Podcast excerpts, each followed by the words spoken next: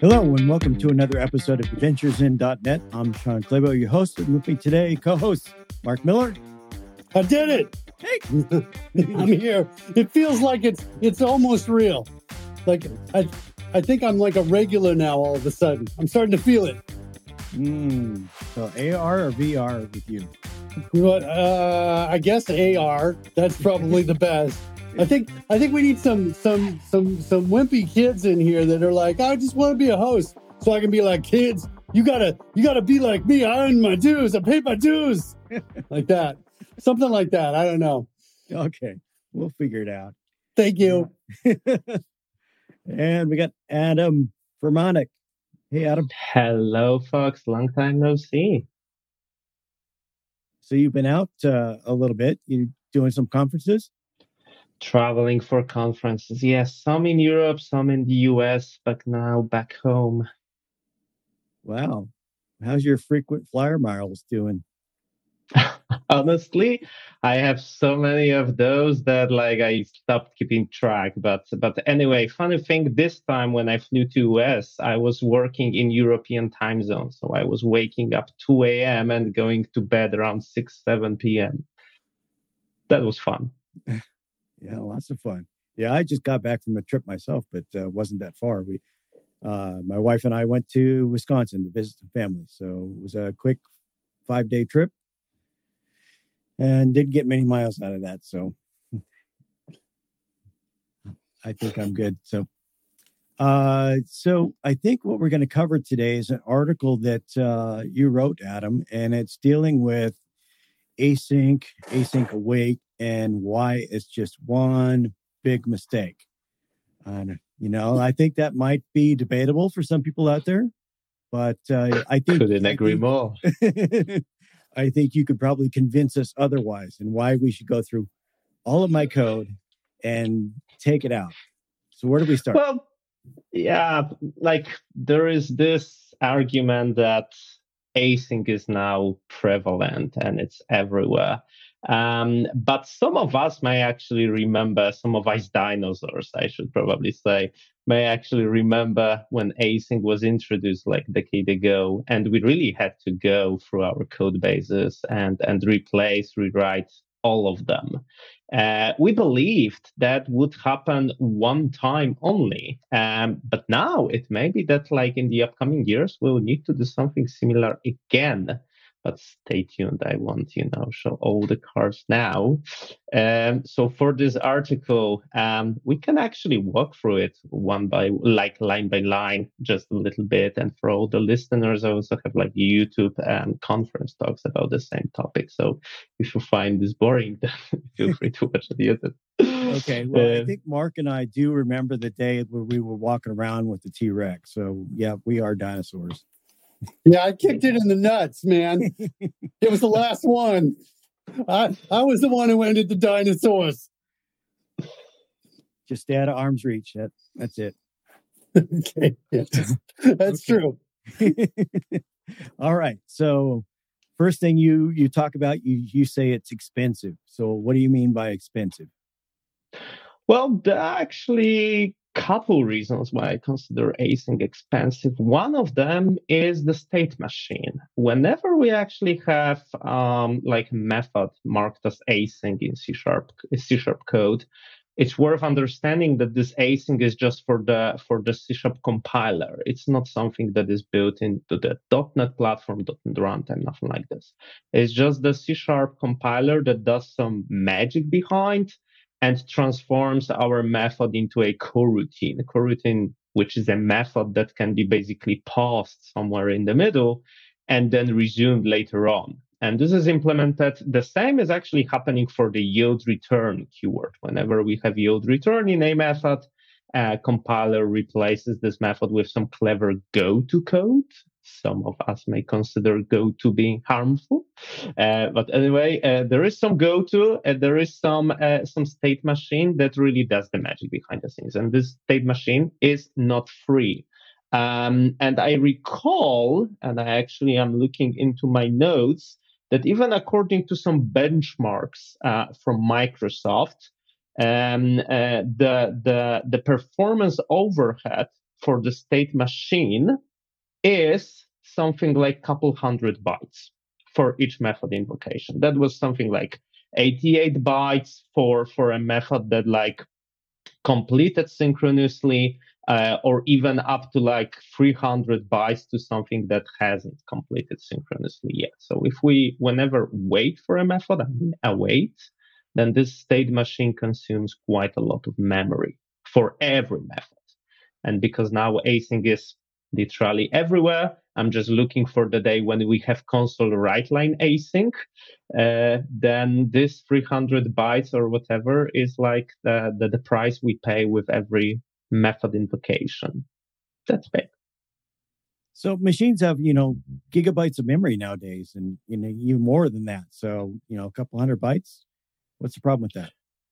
The problem, uh, yeah, you are right. We have gigabytes of memory, and it seems like it's not a big deal. Um, and it wouldn't be if that memory was allocated on a stack. The problem is when it's allocated on a heap and then this memory needs to be garbage collected. Um, we do not have uh, like uh, optimization in .NET, uh, the escape analysis in .NET that would allocate memory on the stack for like reference objects. This optimization was announced some time ago. To the best of my knowledge, it's not there yet in the production .NET. Maybe one day it will be there. Um, but because uh, it's not there, then whenever we allocate a task, and we do that for, for, for async methods quite a lot, then those objects land on a heap and need to be garbage collected later on.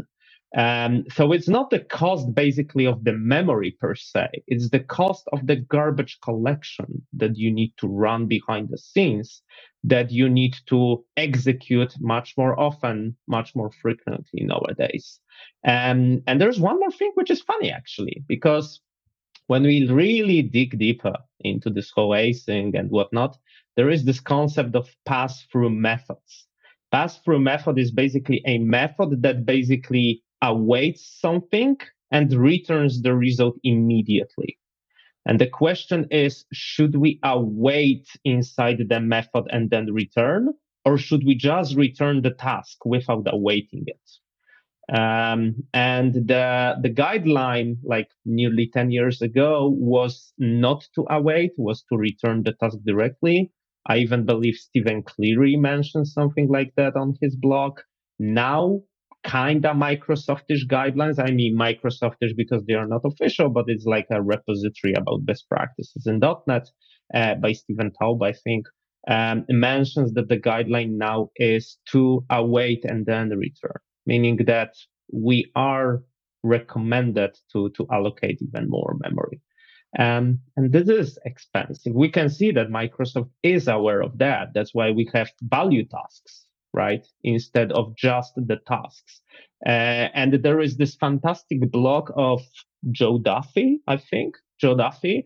Uh, he was blogging about Midori. Midori was like an operating system in Microsoft Research um, that was uh, whole Midori Win API counterpart was implemented with async, but it was implemented using value tasks instead of tasks. And Joe Duffy, I think in his blog, he mentioned at some point that if he could like uh, turn back time uh, and change how async was implemented, he would make it use value tasks instead of the heap allocated tasks just because of this memory consumption. So is is that in and of itself a reason to not, you know, use async? Could be. Uh, I probably wouldn't say it is, uh, just because most of us we are implementing like line of business applications, right? Our apps are heavily CRUD based or whatever. That like we waste much more time and memory on parsing JSON here and there and passing it over and over. So probably just using async would not be that that much of a deal. Uh, but if we Google or if we look for like high performance .NET courses or tutorials, one of the first thing that people mention is do not use LINQ. So instead of going with where select and other uh, method like that, go with regular for loops. And and second thing is do not use async because async allocates that memory. So if we are in like heavy uh, memory and performance optimized part of the code, this could be a reason for us to drop the, the async altogether.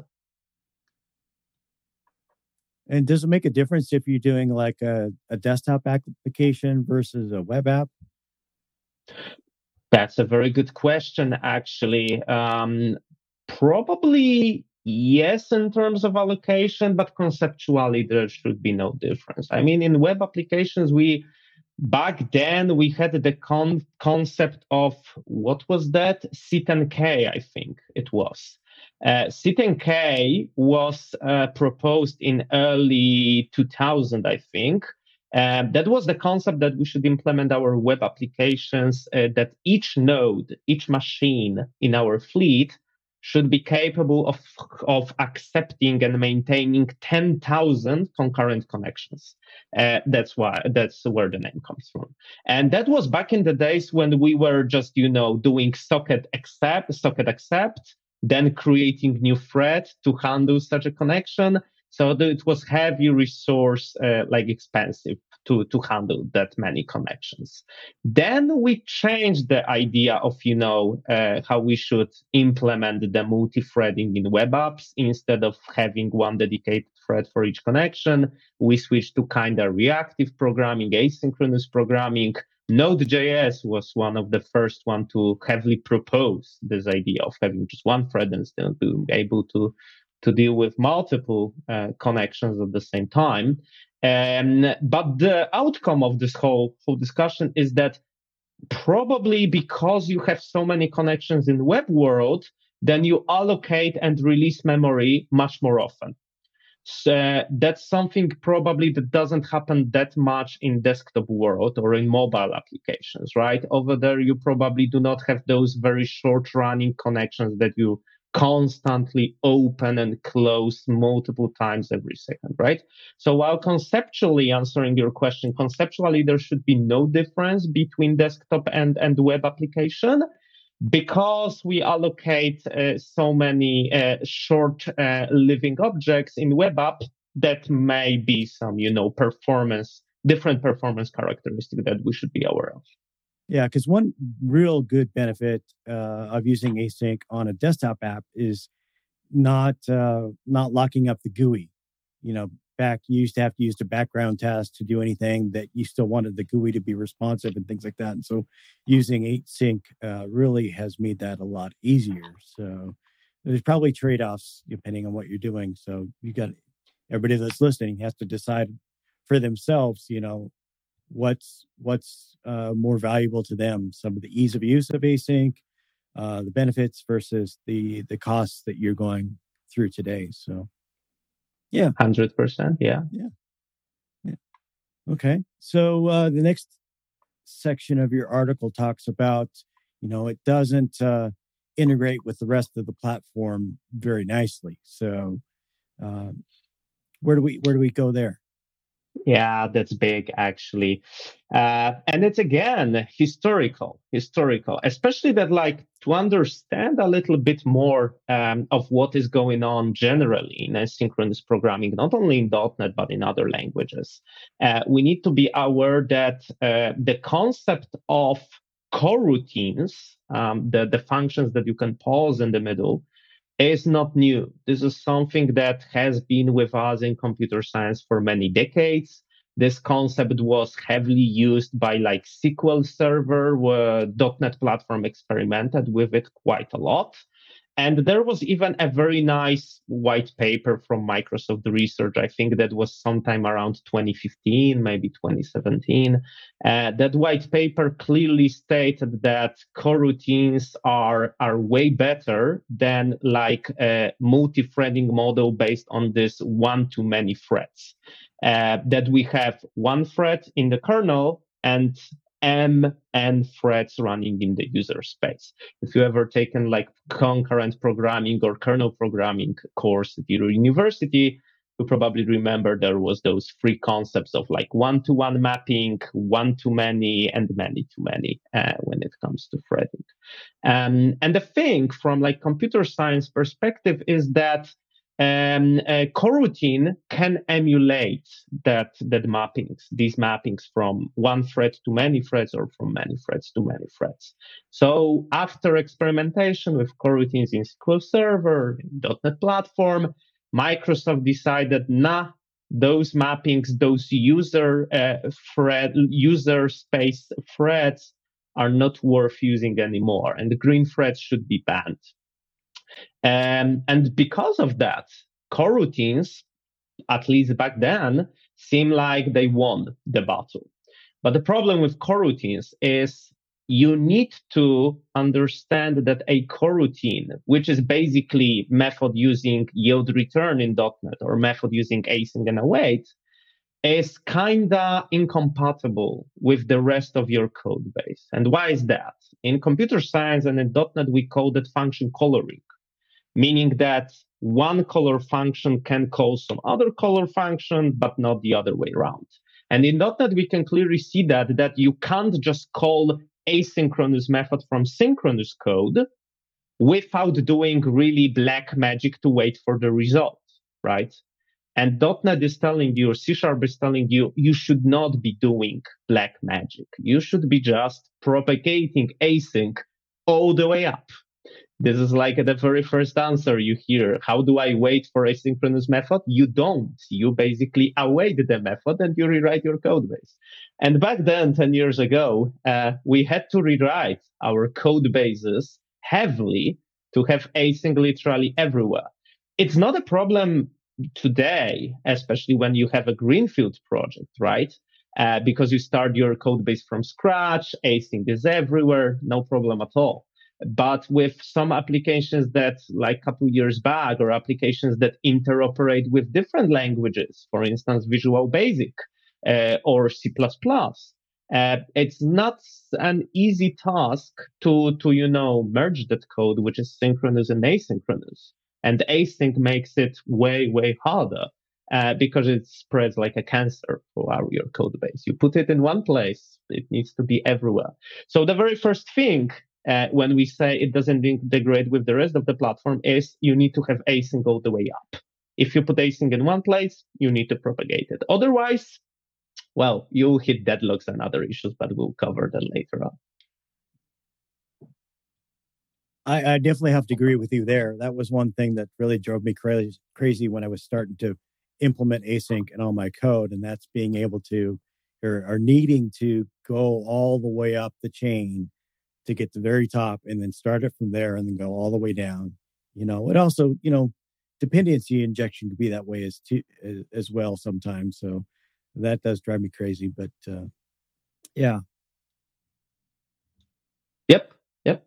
And it's just the beginning. Like just like we say oh async all the way up, we probably should also say configure await false all the way down. And some people may actually ask, what this what is this? This configure it false. And you kind of touched upon the topic Shawn. Like um, when we talk about desktop applications and you said that the ui doesn't freeze when we use async await right? Um, that is because when we use async and await well as with all the concurrency um, uh, primitives or concurrency mechanisms, we always need to answer the question hey can those things be executed like in parallel by multiple threads or whatever and in .NET, especially when we are talking about desktop applications, there is just one designated thread, which is the UI thread, which should be allowed, which is allowed to touch like your controls, buttons, windows, whatever else you have there.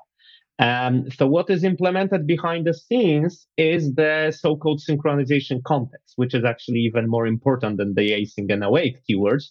Uh, but it's much uh, much less uh, popular uh, when people learn about this mechanism. But anyway, long story short, this synchronization context in desktop apps takes care of taking all your continuations and running them on one thread, on the UI thread.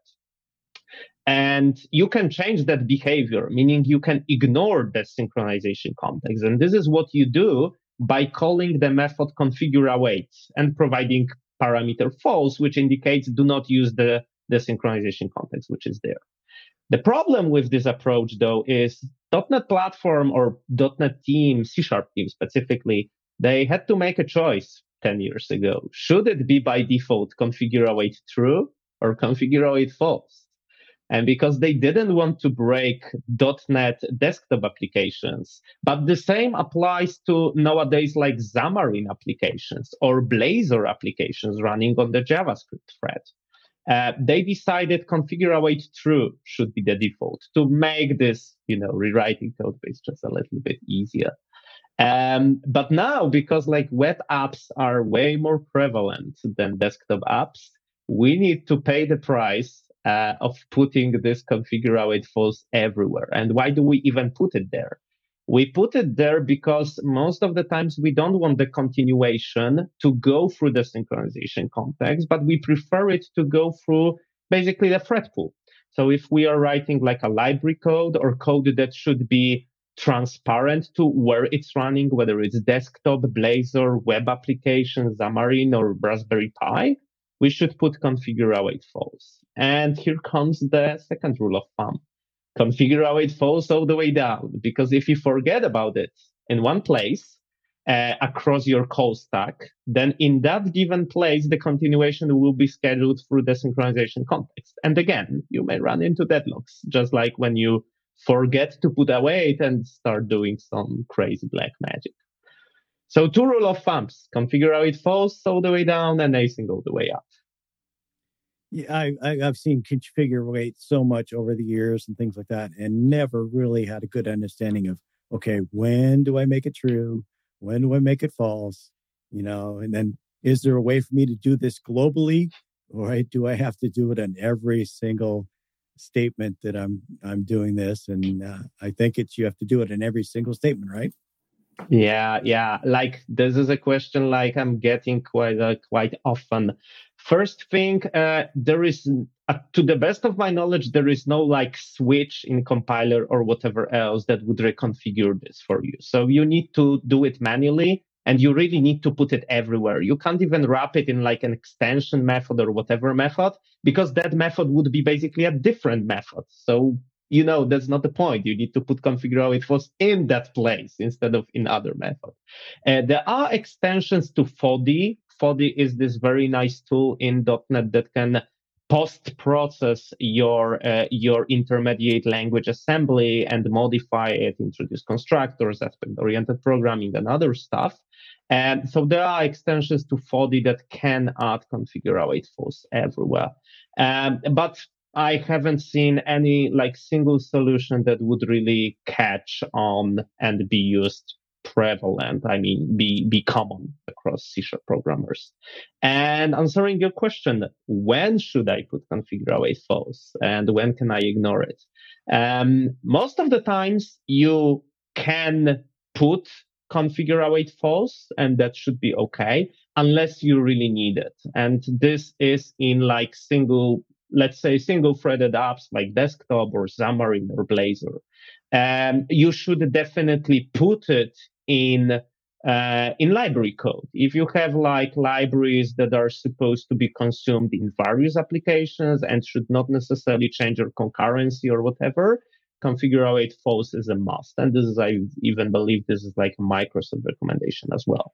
And if you are just writing the regular web application and you're writing code in, let's say, controller layer or, you know, web services layer, you probably can uh, omit configure it false over there. That's because you don't have the synchronization context most of the time. So if you don't put configure it false, nothing changes. It would work exactly the same. But better safe than sorry. So personally, I put it everywhere. Okay. Yeah, I don't I don't think I've ever, you know, actually put it in my web apps and controllers and things like that. So uh yeah. but but if you're, you're saying don't use async, then you don't have to worry about this problem because you won't need to configure await. Even better. Even better. Anything to add, Mark? Adam, uh I'm like, you know, kind of clueless on configure await false the meaning of it. I kind of understand a little bit, but I feel like I'm missing maybe a lot of foundational information on this. And I think what I want to ask is what's the what's the stupidest way you could explain this to me so I could retain it and kind of work with it, right? As a guy who maybe mm-hmm. doesn't know everything that's happening under the scenes. Mm-hmm. Okay, let me tell you a story then. As you may have noticed, I'm really a storyteller. So, uh, but just, just to give you understanding a little bit, you may remember that we have those, we had in our computer science this idea, hey, let's distribute our objects, right? We had Corba, we had RPC and other stuff. And whenever we call a method on an object, we always should ask a question. If this is like a, we have multi-threaded scenario, can this method be executed in parallel by multiple threads? Or maybe it should not be. And most of the frameworks really take care of that. Even COM uh, in Windows was basically about that single threaded apartment and multi-threaded apartment. If you ever seen STA in your desktop application, this attribute, that was exactly that, telling that, hey, this part of the code should be running single threaded apartment, meaning if two threads try to call methods on given object, those methods should be called in like one after another on a single thread serially. That's it. Now comes async, and async is basically solving the same problem. You have a continuation after you await something that needs to be executed. And it's, you can think of it as of another method. Now, the question is, if I have two continuations, can they run in parallel or not? And what decides whether they can run in parallel or they should not? And the thing that decides is a little bit of machinery that is called synchronization context. And this synchronization context makes sure in desktop applications that all your continuations are running like serially on a single thread, one after another. That's it when it comes to like the machinery. Now, what does it mean for configure await false? You, when you have a continuation, just like you had with TPL world, you have task, uh, task run, and then you had dot continue with. That was your continuation. When you have this continuation, something needs to take that continuation and basically run it, schedule it on some thread. And this something can be synchronization context when you have configure await true most of the times. That can be differences, but this is good intuition. Or this could be just a, uh, a thread pool when you have configure await false. But when you have thread pool, then obviously you have multiple threads and your continuations will run in parallel. That's the difference. In web applications, it doesn't matter because in web applications like in ASP.NET Core, uh, we do not have the synchronization context at all. So configure await false versus configure await true doesn't matter. It's effectively the same. In desktop applications, though, we have this synchronization context because we have this single threaded apartment because there is only one thread that can modify UI controls. So you need to make sure that if you if you run on a GUI thread and you do await, I don't know, download me a file from the internet. And then after downloading, you would like to change the button color to green. I'm done downloading. Then this change of the color needs to go on the UI thread. So after await, your continuation must go on the UI thread must go through the synchronization context. So you should use the synchronization context, meaning you should use configure await true, which is the default. So if you omit it, you have the configure await true uh, by default. Okay, so if I got this correct, if whatever is the continuation, the piece that's coming up afterwards, that code, if that code can if I determine that that code can safely run in parallel, then I want to say configure await false. And if I'm concerned at all about it, then I don't add that configure await call to it. And then it'll go on the the, uh, the synchronization context. Do I kind of have that right? That's oh my kind of that's okay. kind of good intuition. Yes, that's the amazing. Synchronization context has access to the GUI thread. Yes. In the, yes, in desktop okay. applications, yes. Adam, I got a second question for you. I heard you say that you can't do an extension method, but I'm not sure. So the the configure await call that's on a is that on a task? Is the the object you're calling is it a what is it on? Uh, that's a very good question. I never remember the name, but it's something really weird, which is a structure. Uh, so you can't pass it to some other method. That's that's why you can't have the extension method. Uh, but it's ah. not a task. We can Google that actually on what type it is. Uh, oh, sorry, I'm wrong. It is on the task, but it returns something that is not a task. It returns configured task awaitable. And the thing is, if you return that from some method that would be your extension method, then this thingy would be wrapped into task again. Ah, That's son of a. okay. Because yeah. I was thinking you could create a, a, a, real simple, you know, just so you can type fewer characters, right? But you cannot do yeah. that. Yeah, wow. yeah. To, like to the best of my knowledge, you can't do that. I have never seen a, a good solution for that. Maybe I'm wrong. I'd love to be wrong here, to be honest. I'm going to add a CodeRush template for it. So I just type in CAF and then hit spacebar, and it does everything for me. That's nice. where I'm headed. Adam, you're brilliant. That was awesome. I'm now a genius, everybody. Come ask me questions on this next so, so what does CodeRush recommend for async? Uh, CodeRush doesn't have any recommendations on it that I'm aware of. I don't think we have have anything on there. But I, I will say I've totally experienced the you know async all the way up, right? But I didn't mind that actually. I was like, well, in part now CodeRush does have.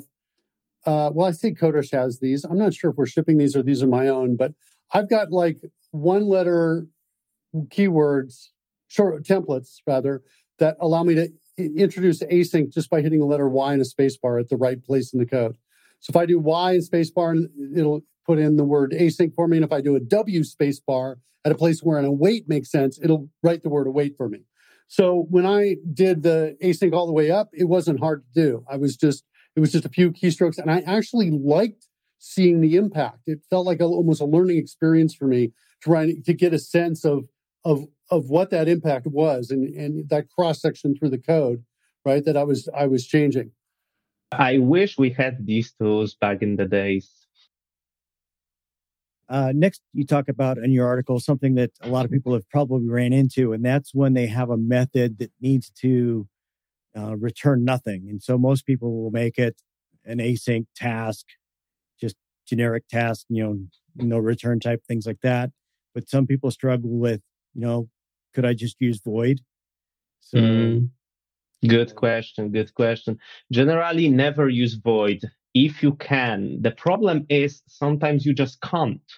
Uh, it was uh, it is a problem with some other languages it is a problem with some frameworks it is a problem with paradigms we have if you like if we had like button handlers in desktop apps we we basically had void methods right we could put async void on that. And what's the problem with async void anyway? The problem with async void is that, well, we return nothing. So if someone calls such a method, then they can't await the result of that method. It's like a fire and forget. Um, meaning that uh, continuations, you can't wait for continuations, you can't wait for exceptions, you can't make sure the method actually executed or it's done executing or whether it's running behind the scenes or whatever else. Uh, this can still uh, kick us a little in C sharp when we are talking about event handlers. Because event handlers in C sharp, um, or generally any delegates, um, when you add a lambda to a delegate and this lambda returns a value, what you get by default is you you get the value of the last handler that was added to the delegate. So if you added multiple of them, then you can't await them, all of them. You would be able to await just one of them. But this can be even worse in other languages. For instance, VB.NET, as far as I recall, delegates in VB.NET can't return any value. So effectively, you have void because of that. And so if you have void, you can't await. But this is not only about like void methods. This is also about the methods that are uh, like implicitly void because of how they are implemented. One of them is the constructor. Um, and you can't return anything from your constructor, obviously, apart from the type, the instance of the type you are constructing at this point, right? Uh, so effectively, you can't make constructor being async. And because some of us uh, implement, especially in DDD world, there is this uh, quite popular pattern, I'd say, that you, whenever you have um, an object, this object must always be created in a proper state. And proper state meaning that this object, and some people implement it like this, for instance, goes to the database and checks whether there are no duplicates, for instance. One of the common examples is I create a user, I provide email, and I want to make sure that the email is unique. So the object needs to go to the database, check whether the email is unique.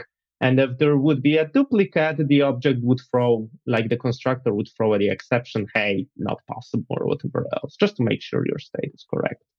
But now, because like API for calling database is asynchronous, you can't await such a method in your constructor, right? So you can't create an object that would be always correct. Um, and there are other other issues, like other examples of that. And this this case is like for not only for C sharp, you have the same problems in other languages that basically copycatted the implementation, JavaScript and, and Python and whatnot. And there are patterns to avoid that. But this is just yet another example where those things do not integrate well with whole platform, with platform as a whole. It may integrate well with our code base as such, but in different language running on the same platform or different patterns when we start using them um, we may run into issues uh, because of async just requires you to re-implement uh, and put the weight everywhere all the way up so um,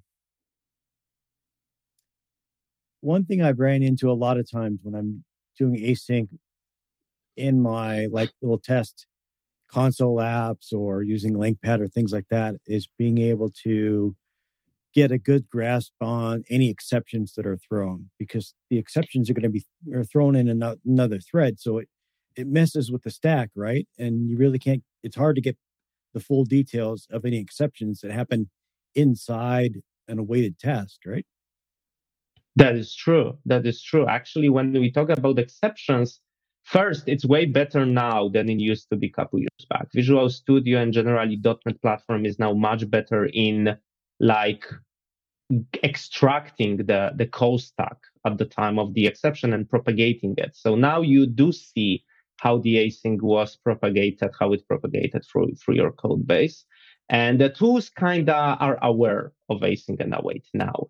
And but still, async can change the exceptions for you because if you, for instance, call a method uh, that is void, async void, you can't await for it, so you can't get the exception when it's thrown. But the same happens when you call a method that returns task and you do not await it for whatever reason. Then this exception is propagated behind the scenes in the so-called out-of-band manner and like depending on the runtime you're on and depending on the year of the century we have, uh, it may either kill your application or just go unnoticed. Microsoft actually changed this implementation a couple of times. I think sometime in like .NET Framework 4, 4.5, around that time, uh, those exceptions were killing the process. Now I think they do not kill the process anymore we'll see how it goes uh, later on in the upcoming years. But because there are multiple .NET implementations, it's not only like .NET Core from Microsoft, right? It may be, and it's allowed by the standard that those exceptions may take your process down. So generally, you should always await those things. Problem is when you can't for whatever reason. So the next things you cover in your article are, are kind of some odd things that I never really thought about. Uh, so you're talking about uh, here. you're talking about it's talking about uh, it contains a thread. Yeah, it can change a thread, and this is um, mm, this is a problem generally about locks, about uh, thread statics, and other stuff. Um, and it's much, much more for like library uh, libraries than our business code. Most of the dependency injection containers used to be implemented in a way that all the instances you register were basically held, for instance, in the thread static field. And the thread static field, as the name suggests, holds a value that for each thread separately. The problem with async though is if you have continuation, so you await something and there is continuation, the code that runs after, and especially when you have configured false, which we already mentioned should be the default, uh, then the continuation may go to any different thread from the thread pool. You have no guarantees on which thread the continuation will execute. So if you rely on the thread affinity for whatever reason, because you're using thread static, or because you just took a mutex or a semaphore and you would like to release it afterwards or whatever else, then it won't work because you can change thread. So the, the, the, the typical pattern that we can see that breaks is like thread static and we have async local type that was introduced, I think, in .NET 4.5 or .NET Core some version, which is basically thread static used for, for asynchronous programming. So if you ever need uh, a thread static in async code, then async local is the type you should be using. Uh, but for instance, other thingy, if you would like to use the lock keyword in C sharp or use mutex from, from WinAPI, then you can't await in such a, in such a code block. So the question is, okay, how do I take locks in asynchronous programming, right? And there are some implementations like async lock and, and other stuff. Uh, Stephen Cleary even wrote a, a, an implementation at some point, I think, in his library, AsyncEx.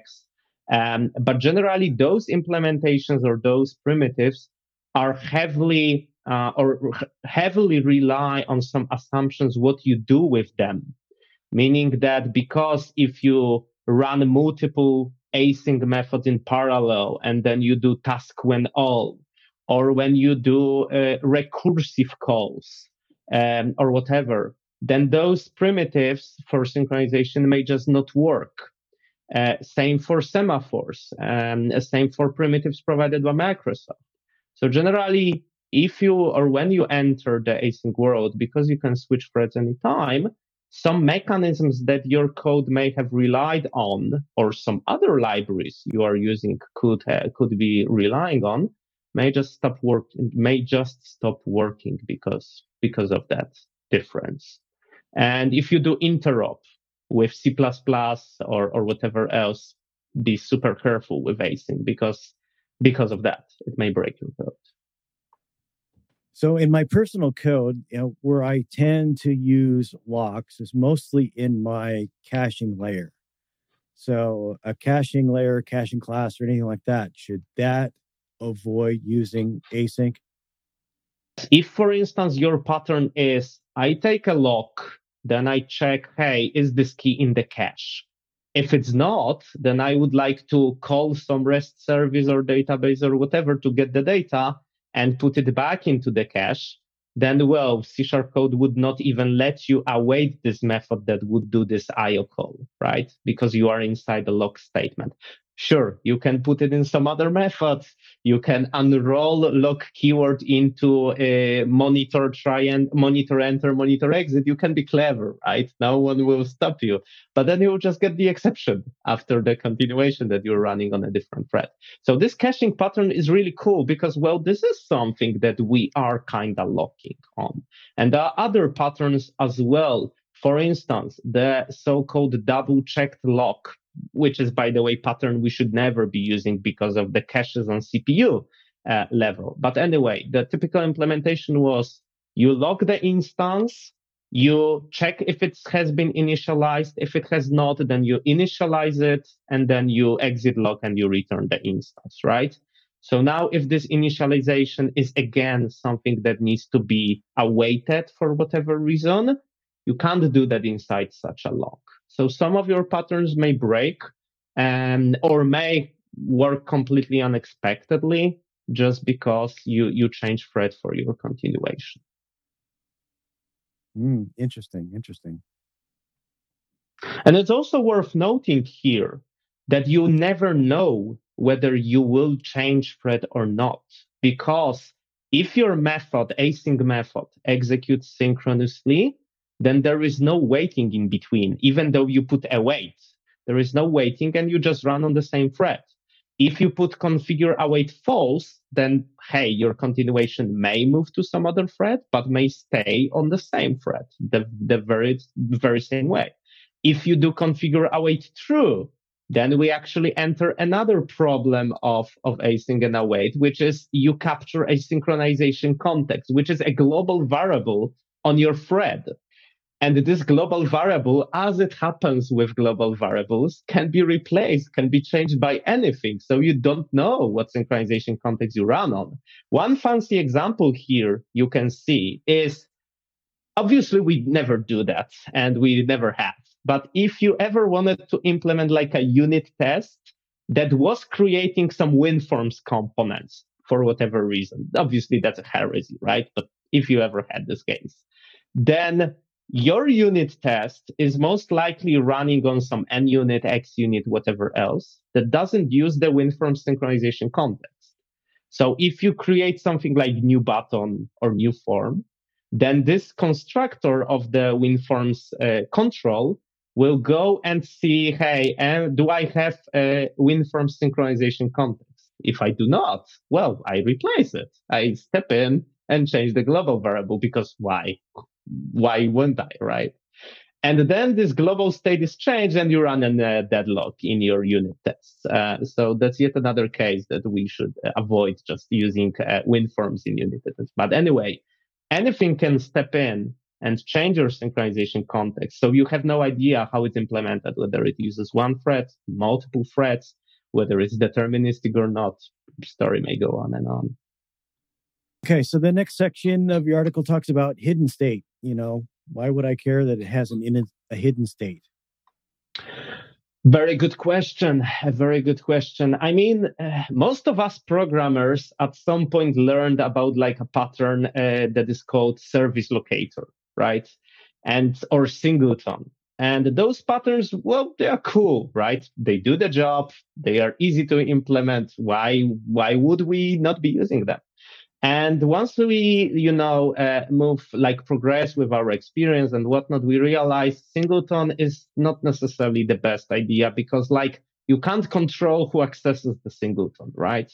So we implement singletons differently with dependency injection. Same goes for service locator. Service locator is basically a global state that you can touch from anywhere in your code base and it can return you have no idea what right? Anyone can register into service locator. Typically, anyone can get something from it. So we learned that, hey, maybe that's not the best idea. Maybe instead of using service locator, maybe just inject things into our classes, methods via constructors and whatnot. So we can control the scope. Um, and the same is for the hidden state. The same goes for the synchronization context in .NET, in C Sharp if it's a global variable that anyone can go step in and replace, it's just not necessarily the best approach we have. We as an industry, we learned that some patterns are cool, but can be dangerous if abused or overused. And this hidden state, global variables, and things that we don't control, those are examples of those things that we probably should avoid.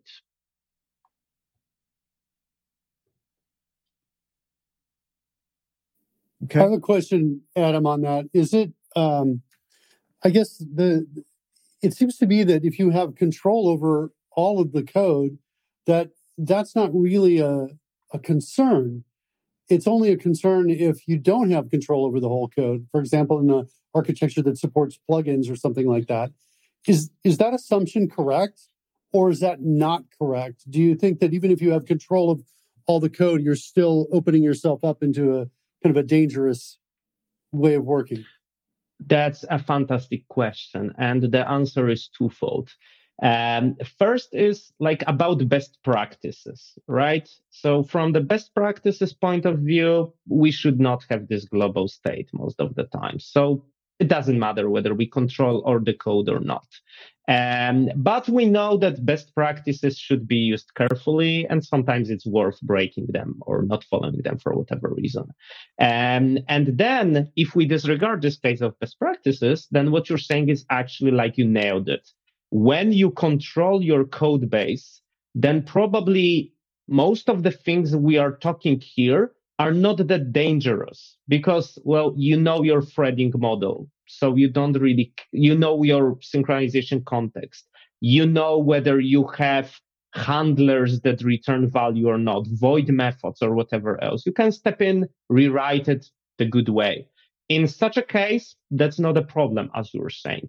The problem begins when you do not control your code. Plugin architecture is one of the examples. Web application, when you dynamically load code is another example things when you interoperate with different technologies. Blazor, for instance, because you interoperate with JavaScript a lot. That might be, might be a problem. So the more you expose your code base to things out of your control, as you were saying, the more careful you should be. But if you do control the code, yeah, you're, you probably are pretty safe when you, when you have everything under your control. Okay, the last section of your article talks about uh, async doesn't follow best practices. So take us through that. Yeah. Uh, so generally, uh, the, let's let's quickly skim over some of them. First thing, whenever you do any concurrency, any parallelism, the the first rule of thumb is never wait without a timeout. You may be surprised how many times your code will deadlock or will uh, like wait endlessly just because mutex should be released after like a millisecond, but is stuck for hours or even days. You should always have even some crazy timeout, like 60 minutes, just to learn one day that, hey, you, you just hit this timeout for whatever reason. And the problem is, how do I await a method with a timeout? And for many years, there was no one extension method doing that. The typical recommendation, typical approach was you had to do task when any, call your method, and for the second parameter, put something like task delay one hour or, or whatever. And then after this task when any, you check which task completed first, whether it was a timeout or not. Okay. Um, so this is a, a problem because uh, because waiting with a timeout is something we really should be doing. You should never wait without a timeout, and there is there was no easy support for that in the uh, in the code. Uh, the other problem about not following best practices was generally do not repeat yourself, right? And just like with configure await false, why do I need to repeat myself over and over again? But this goes much broader. For instance, when I have a method that is both synchronous and asynchronous for whatever reason, but many libraries provided or at least used to provide methods like that. Uh, so both counterpart, which was async task and synchronous, which was just returning the value then I effectively need to implement those two methods twice. Like I can't reuse the code because as already mentioned, I can't call async method from synchronous one because that's dangerous. I could call synchronous method from asynchronous one, but that would be completely, that would completely miss the point. So I effectively have to implement that method twice. I even provide a, a very, very interesting example or of basically a read all text method that was in the .NET platform. And like the synchronous part was literally six lines of code. And if we exclude debug assert, then it's like two lines of code. But the asynchronous method had something like what, 30 lines of code? Much more complex. Not to mention that it's doing exactly the same. Uh, another thing is that our methods, they should not care whether they run in asynchronous scenario or synchronous one, because why would we? When we implement our code and we implement like a piece of logic, would we like this method to be our, whether it's running, I don't know, on this machine or on some other? Would it, should it be our that it's running on Windows or Linux? Should it be aware that it's running like a user, uh, a regular user or administrator or whatever else? Those are things we typically hide, right? Because they should not affect what we do. And yet with async, basically every method we need to implement is aware that this code is asynchronous. If you ever had to replace your code or re-implement your method from using regular task to value task, you know what I'm talking about. Your method shouldn't care what it returns and how it allocates memory, right? Should just do the business code, not necessarily care about those. Other stuff is like I provide much bigger example of dependency inversion principle, but generally the the long story short is that you can't control how your method executes, whether it executes or on single thread or on multiple threads. That's because of the, the synchronization context and whatnot. And while I'm saying that method shouldn't care about that, the caller of that method may care for whatever reason, because that could be an infrastructure code, right? But the caller of the method cannot control how it works. Your method may start doing some nasty stuff, just like we don't want our methods to call datetime.now because we know it's much harder for unit testing when someone uses datetime.now and we prefer to inject interface for doing that. The same way we don't want methods just to, you know, spin up threads out of blue sky, right? Or go asynchronously, change the thread, break the synchronization primitives or whatever else. So the caller would like to be able to enforce how a given method executes. Again, not possible with async at all.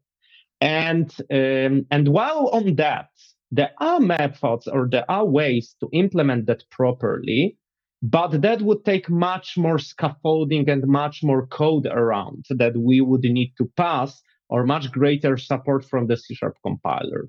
So because of that, the async and await is kind of half baked solution uh, that really delivers the value. That's by like, that's for sure. But still, it could be implemented way better to also deliver control, something we lack at this point. Probably we could come up with different examples where it doesn't follow best practices, but well, those are just a few that, that I find most irritating.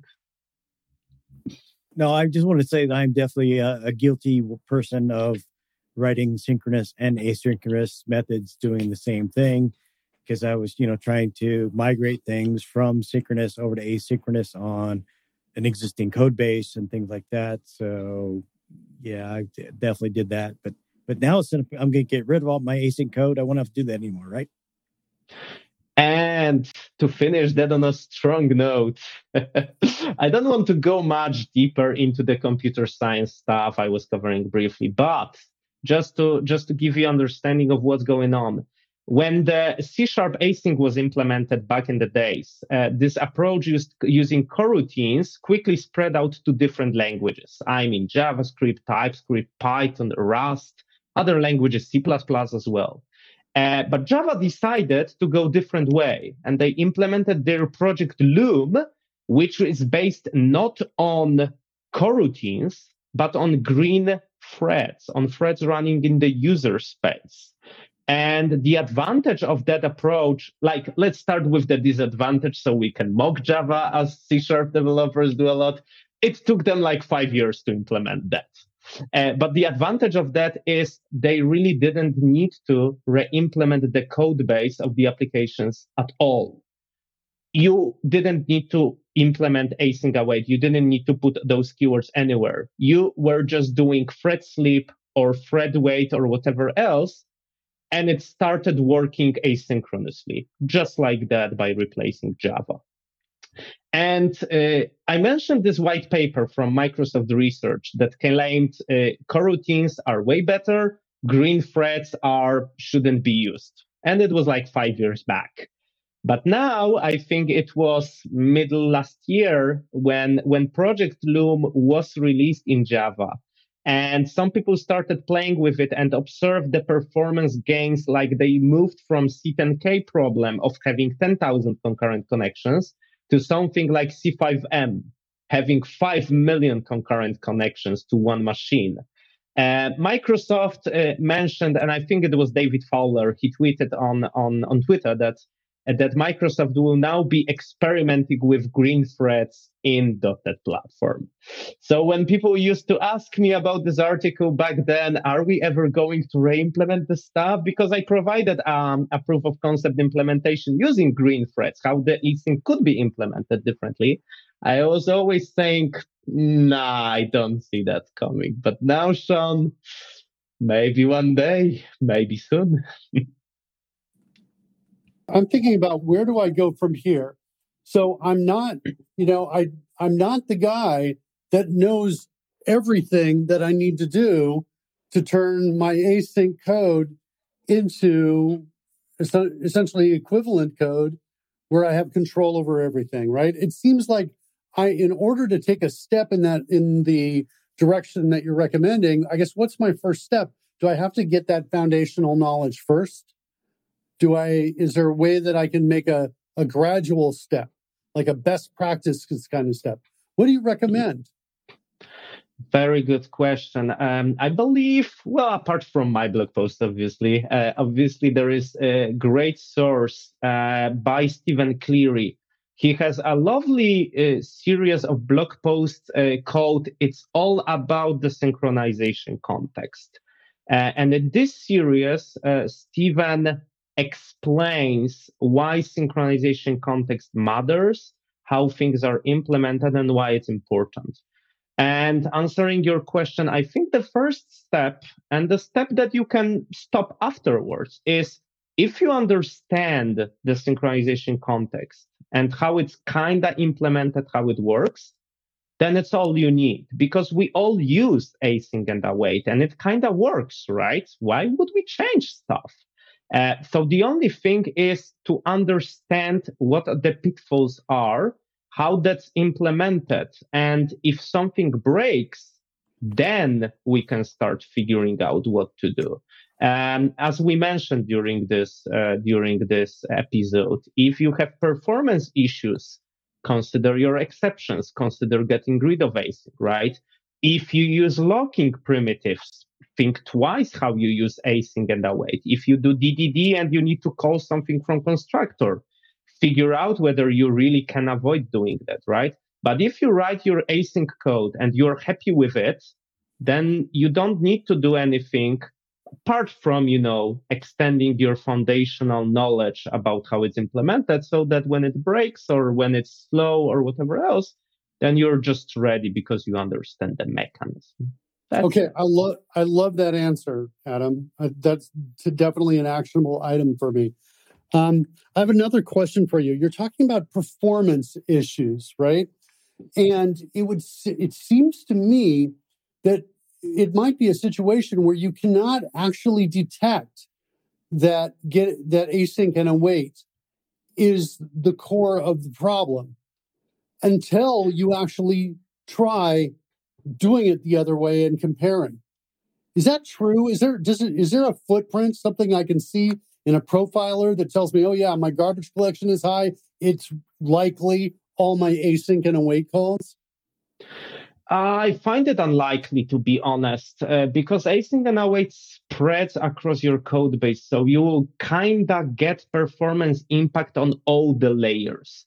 There is one situation though where you could see that it is due async and await and how you use it.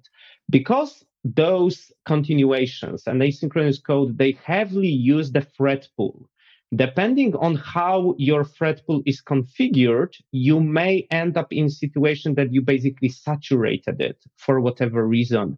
And then your application will slow down significantly. I'm not talking about like, you know, one, 2%. I'm talking about, let's say, 500 milliseconds per every web request. That's something you, you won't let it go unnoticed. And there is actually a, a cool blog post by Christophe Nasarre and Kevin Gosse, um, but I don't recall the name, but it is about the thread pool saturation where they provide five or six different uh, scenarios uh, where you can easily see that if you just change the way you create your coroutines, change the way you call your async methods, your thread pool may like get hit significantly or may work perfectly. And literally, it's like a couple characters of code change that they may break that. So if you hit that situation, it's easy to see that it's due to coroutines, thread pools, and async await. Otherwise, your performance impact will be probably spread out throughout the code base, so you won't find it uh, that easily, which is a bummer because if that is due to async and await, then first you can't easily tell, and second, confirming that hypothesis would take re-implementing whole application, which is kind of expensive and time consuming. Okay, so we uh, as we wrap up here, uh, are there any situations where you would actually recommend that somebody use async?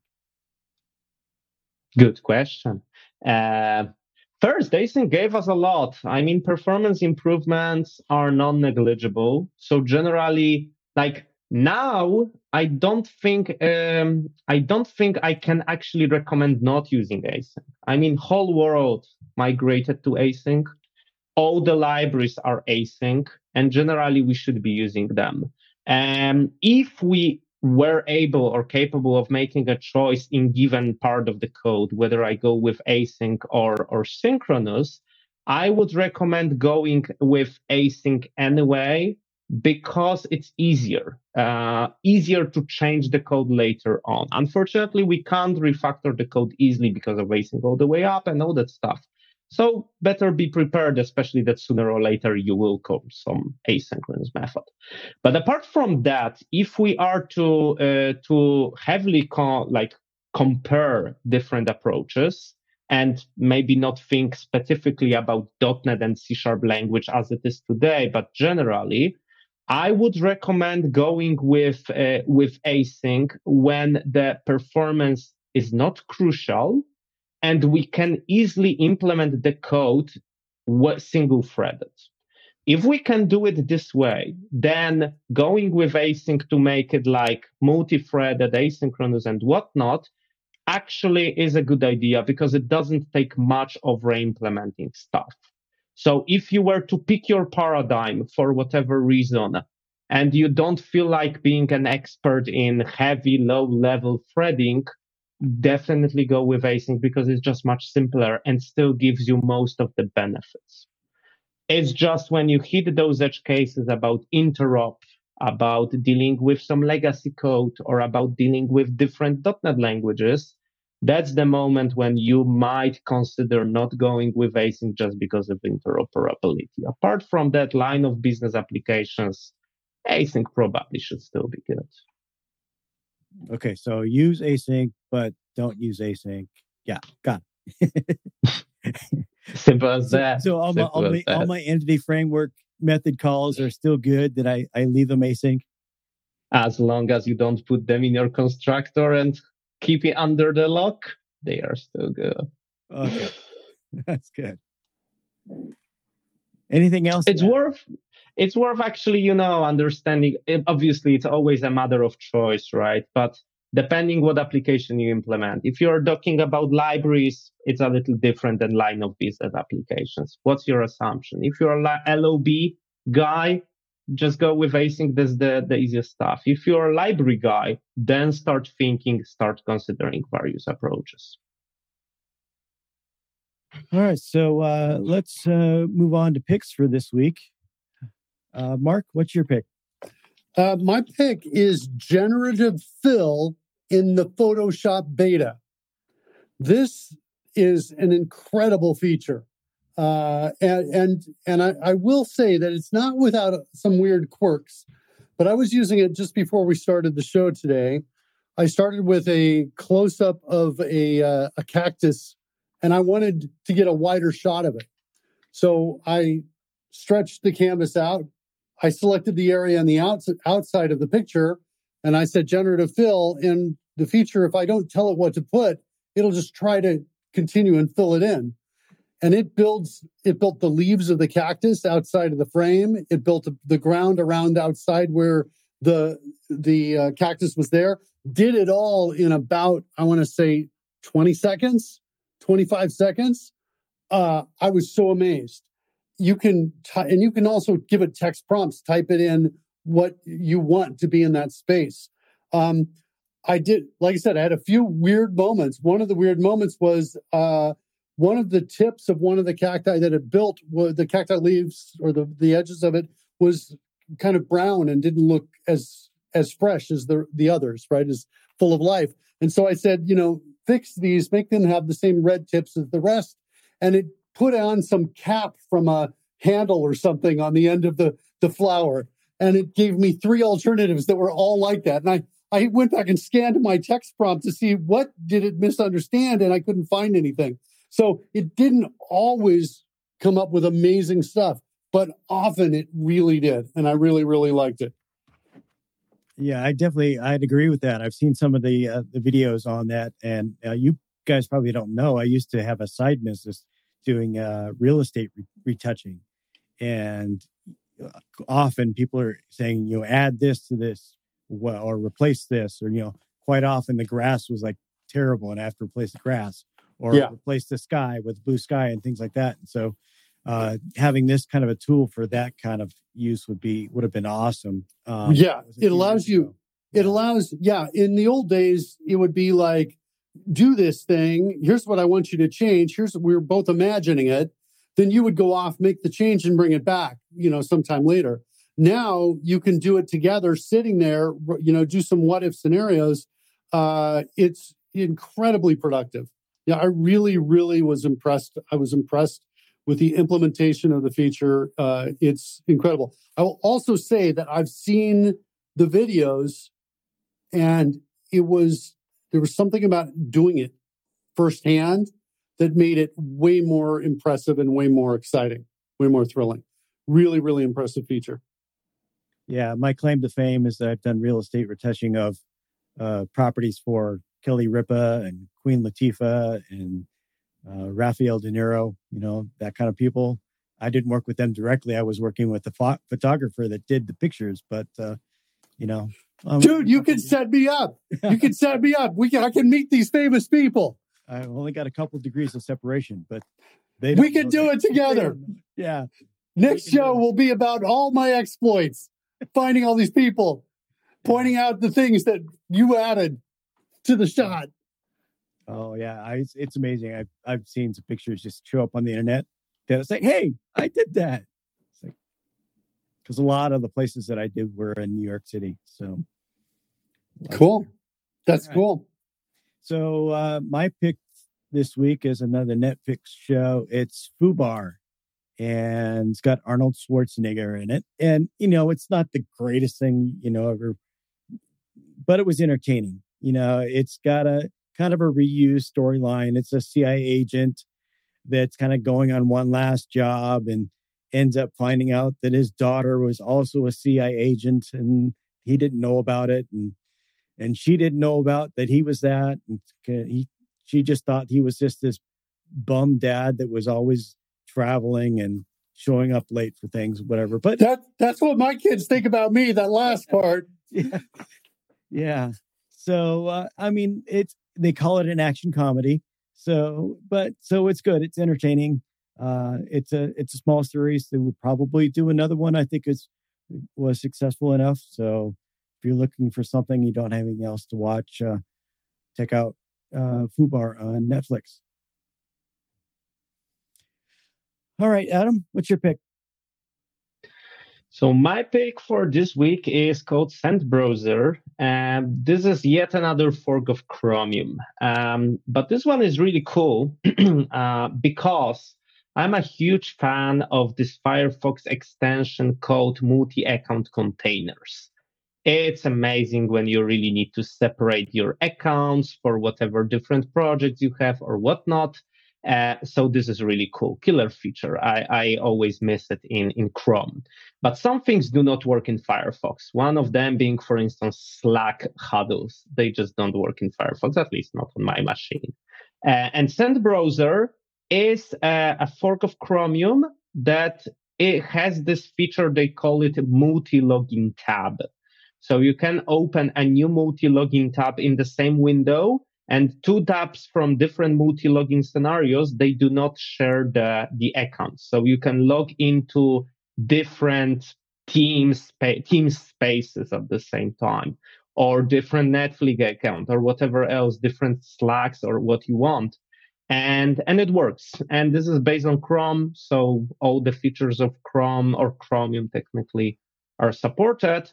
So, so, so pretty, pretty cool. Uh, like I'm saying, I find multi-account containers in Firefox way better.